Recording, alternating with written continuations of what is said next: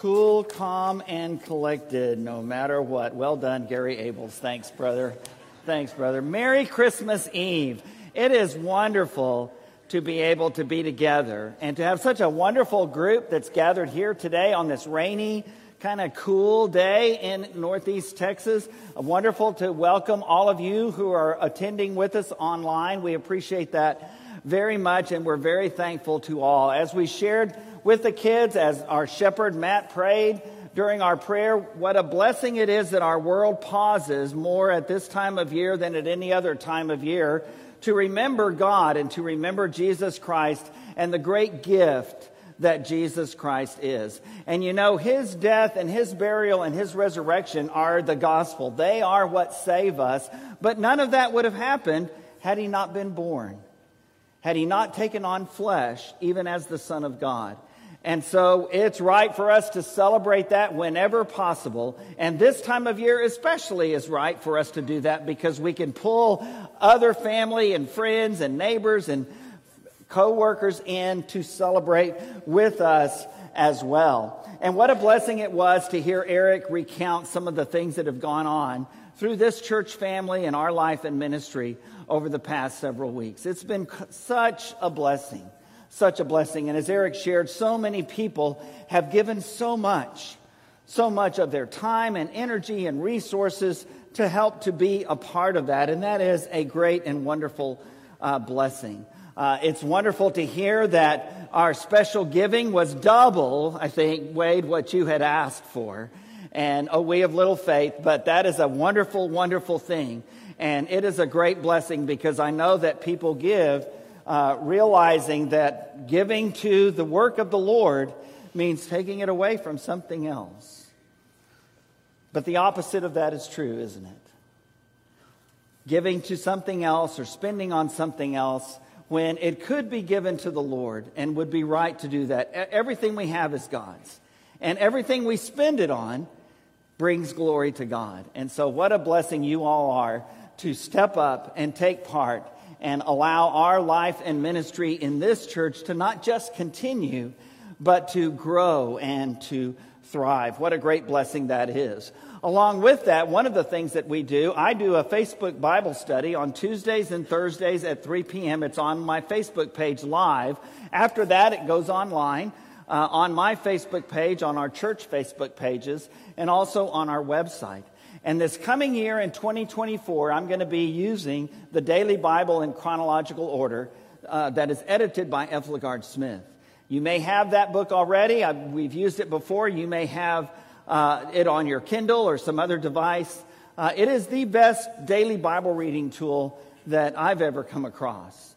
And so, this coming year in 2024, you may be using a different uh, daily Bible reading tool or book, and that's great.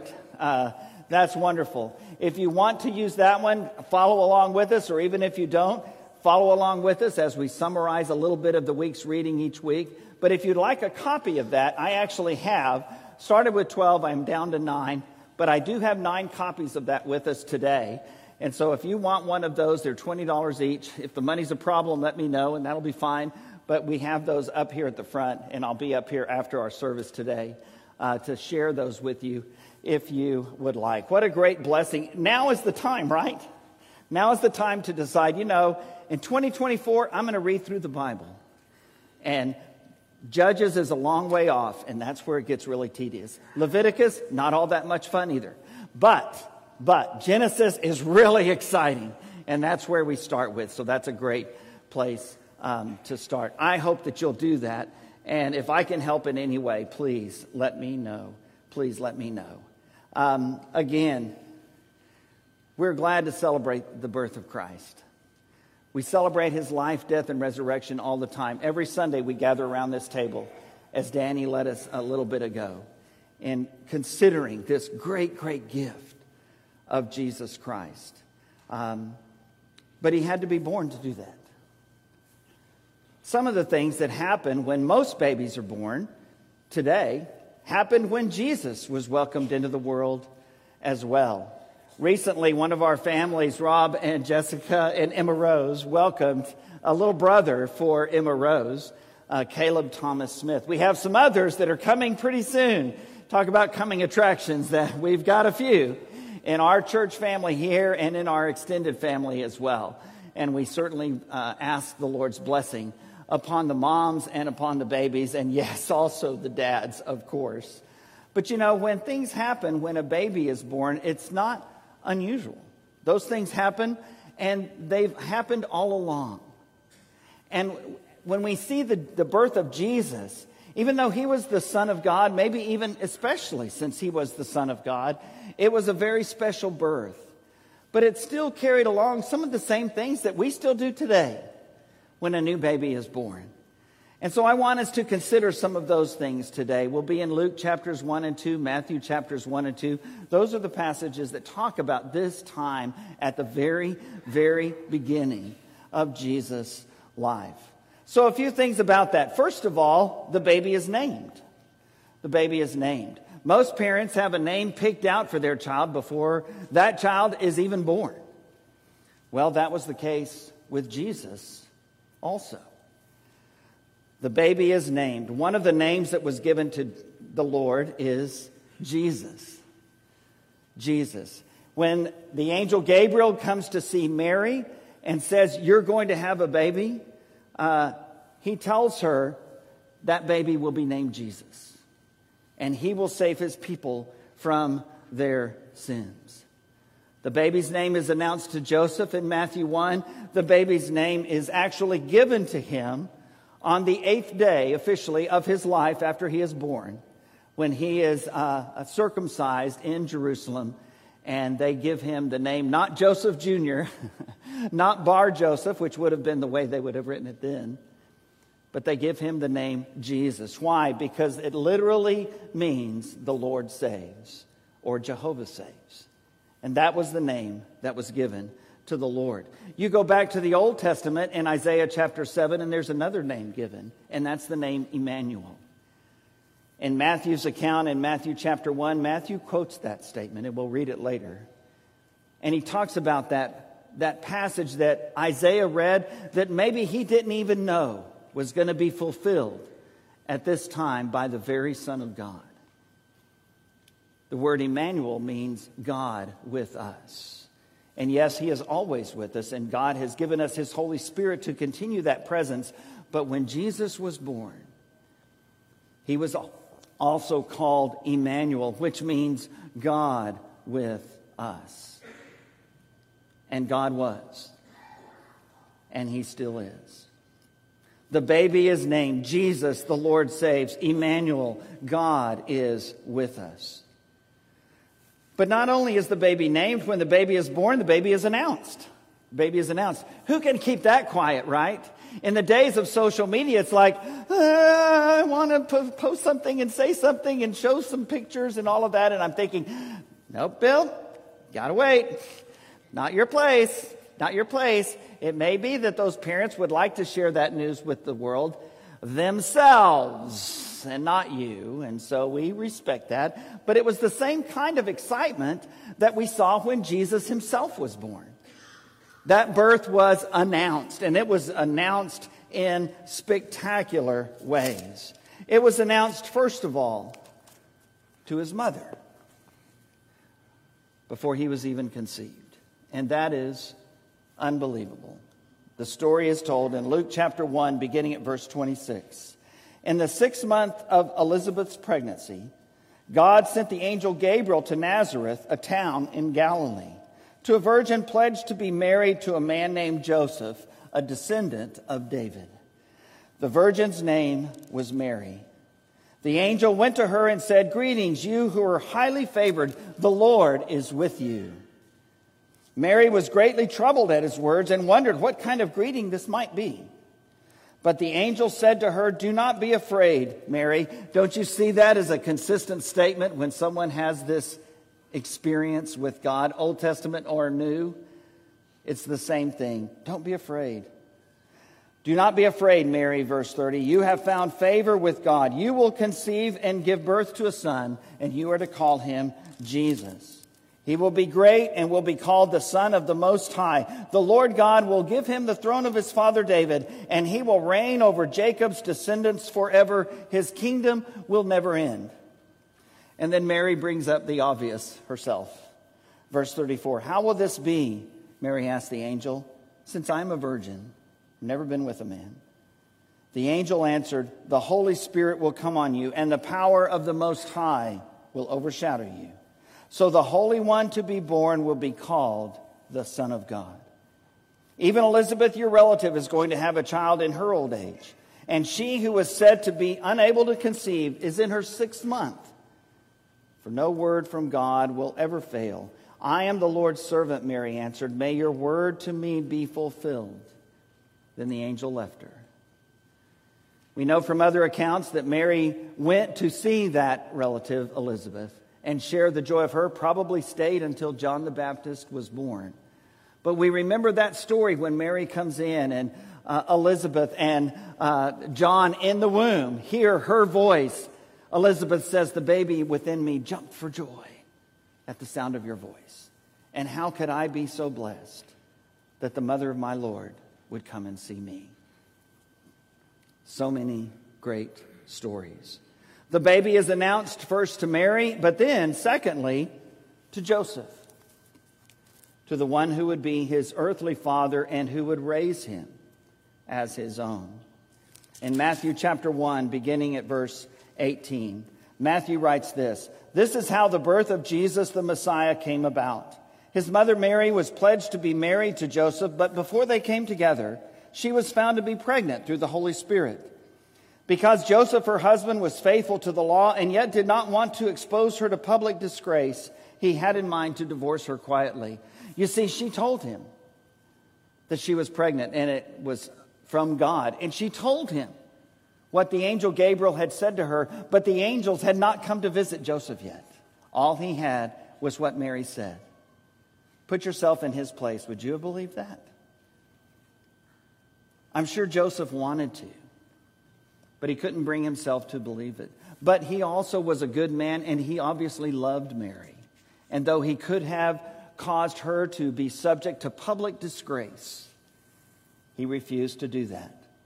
And he was going to separate from her, divorce her quietly, as it says. But, verse 20 of Matthew 1 But after he had considered this, an angel of the Lord appeared to him in a dream and said, Joseph, son of David, do not be afraid to take Mary home as your wife because what is conceived in her is from the Holy Spirit. She will give birth to a son, and you are to give him the name Jesus because he will save his people from their sins. Verse 22 All this took place to fulfill what the Lord had said through the prophet The virgin will conceive and give birth to a son, and they will give him the name Emmanuel, which means God with us. When Joseph woke up, he did what the angel of the Lord had commanded him and took Mary home as his wife. But he did not consummate their marriage until she gave birth to a son, and he gave him the name Jesus. Later on, Joseph and Mary would have other children, boys and girls, who would be half brothers biologically of Jesus. And the Gospels tell us about them a little bit and about their names. We have two books in our New Testament that are written by two of Jesus' half brothers, James and Jude. The baby is announced to Mary first and then to Joseph. And then Luke 2 begins with the uh, story of Jesus' birth. And then it continues with the next announcement, and this announcement is given to the shepherds. Our friend Linus has already shared with us some of this story, but I would like to continue and reread that part and then continue and read a little bit farther. Luke chapter 2, beginning at verse 8.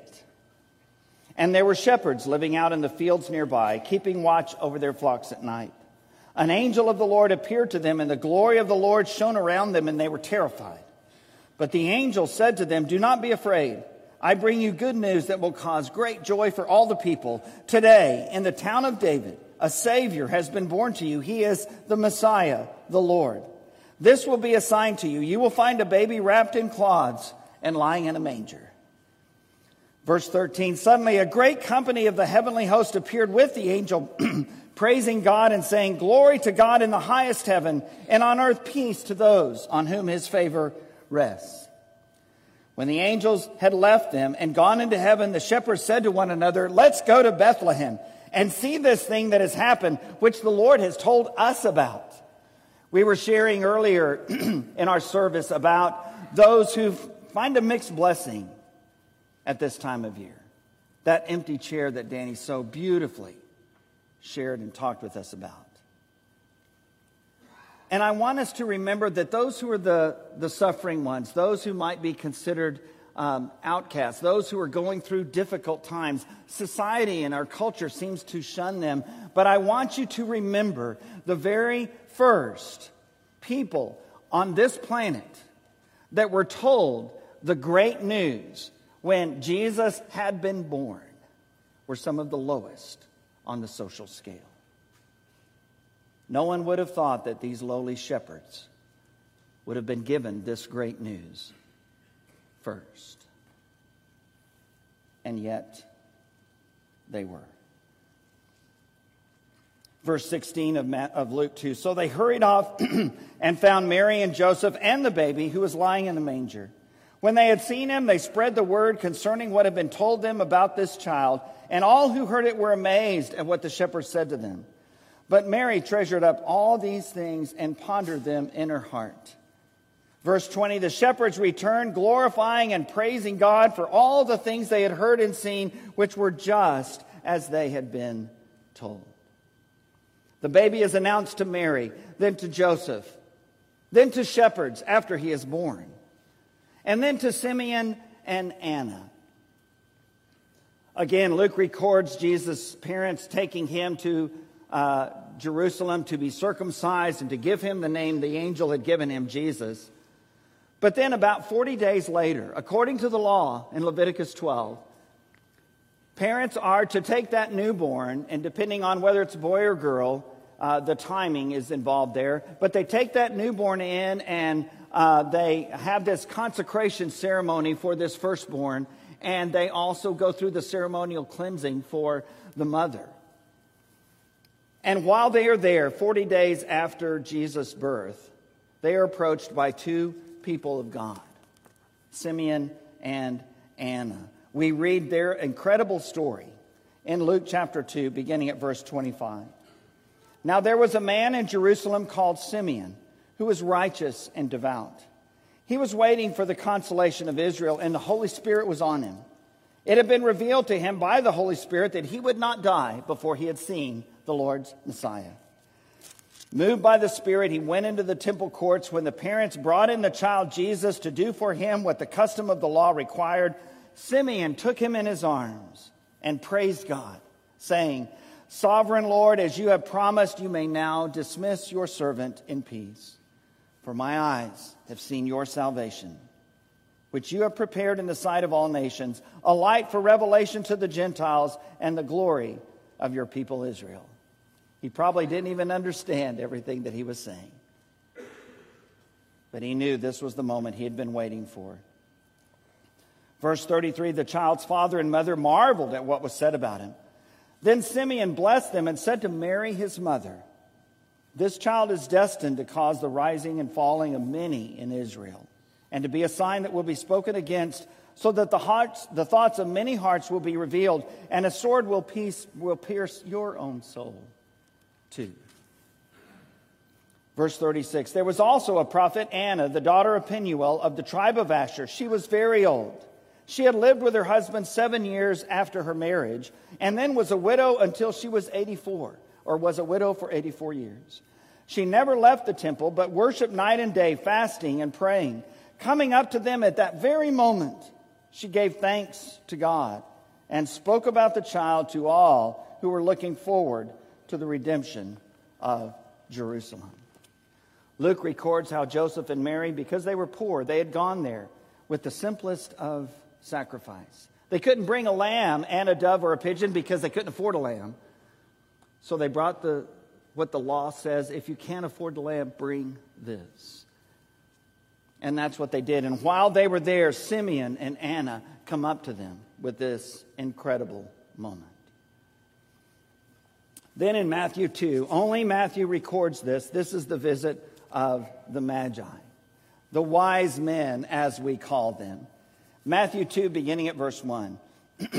After Jesus was born in Bethlehem in Judea during the time of King Herod, Magi from the east came to Jerusalem and asked, Where is the one who was born of the King of the Jews?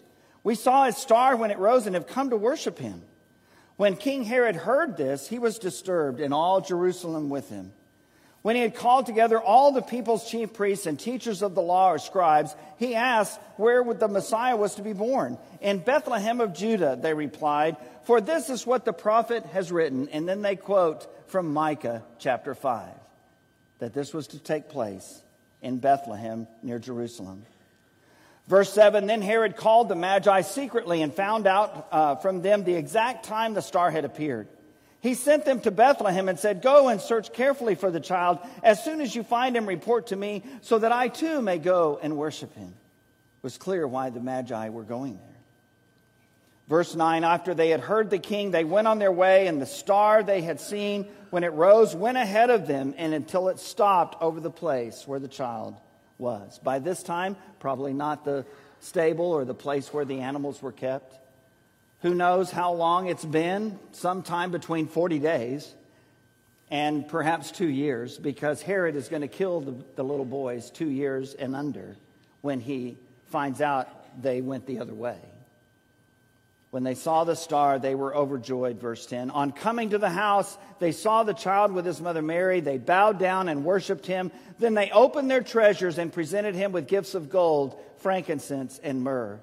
And having been warned in a dream not to go back to Herod, they returned to their country by another route. And Herod gets mad and then he kills the little boys, two years old and under, in Bethlehem, we don't know how many there were. Most have said somewhere probably between 12 and 20. Some have said many more, but Bethlehem was not a large town at that time. But even one death was horrible to consider. Because of that, God instructs Joseph take your family to Egypt until it's safe. And when it's safe, they come back and they go back home to Nazareth. The baby is named, the baby is announced. And thirdly, the baby is celebrated.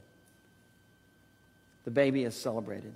Jesus celebrated by angels, shepherds, Simeon and Anna, the Magi, and who knows how many others during those first days and weeks of his life. So, a couple of things about the celebration of Jesus. First of all, God is praised. In all of those instances, as you, read, as you read that, you realize that God is being praised for the birth of this baby and for his plan that they see being worked out, even though they didn't understand it. Still, they praised God. Even the angels praised God. Secondly, others are told. Can't keep it to yourself. Others are told. The angels tell the shepherds. The shepherds go and see if it's true, and then they tell everybody they could come around. Simeon and Anna share this message of what they have seen and what they have experienced with all who would listen. These wise men, the Magi, I'm sure on their way home, anybody that would ask them, What are you guys doing here? they were glad to tell. The baby is celebrated, God is praised, and others are told. So, what will it look like if we are welcoming the Savior today? What will that look like? It will look exactly the same. If we're welcoming the Savior, first of all, we praise God just as they did. We praise God just as gloriously, just as thankfully as if we had been there with the shepherds when the angels appeared. As if we were there with Simeon and with Anna when we realized that the culmination of our lives was right there in front of us. We are welcoming the Savior, we praise God, and then secondly, we tell others. We tell others. We can't hold it in. This blessed story of the life and teaching and miracles and death and burial and resurrection of Jesus Christ begins right here at that stable, in that manger, with the birth of the very Son of God. We praise God. We tell others. That's what we do. That's what we have to do. We can't hold it in. The news is too wonderful. We can't hold it in. This morning, if we can help you, praise God. If we can help you tell others, if we can help you come to that one who was born that silent night, we'd love to do that. Come as we stand, sing our song together.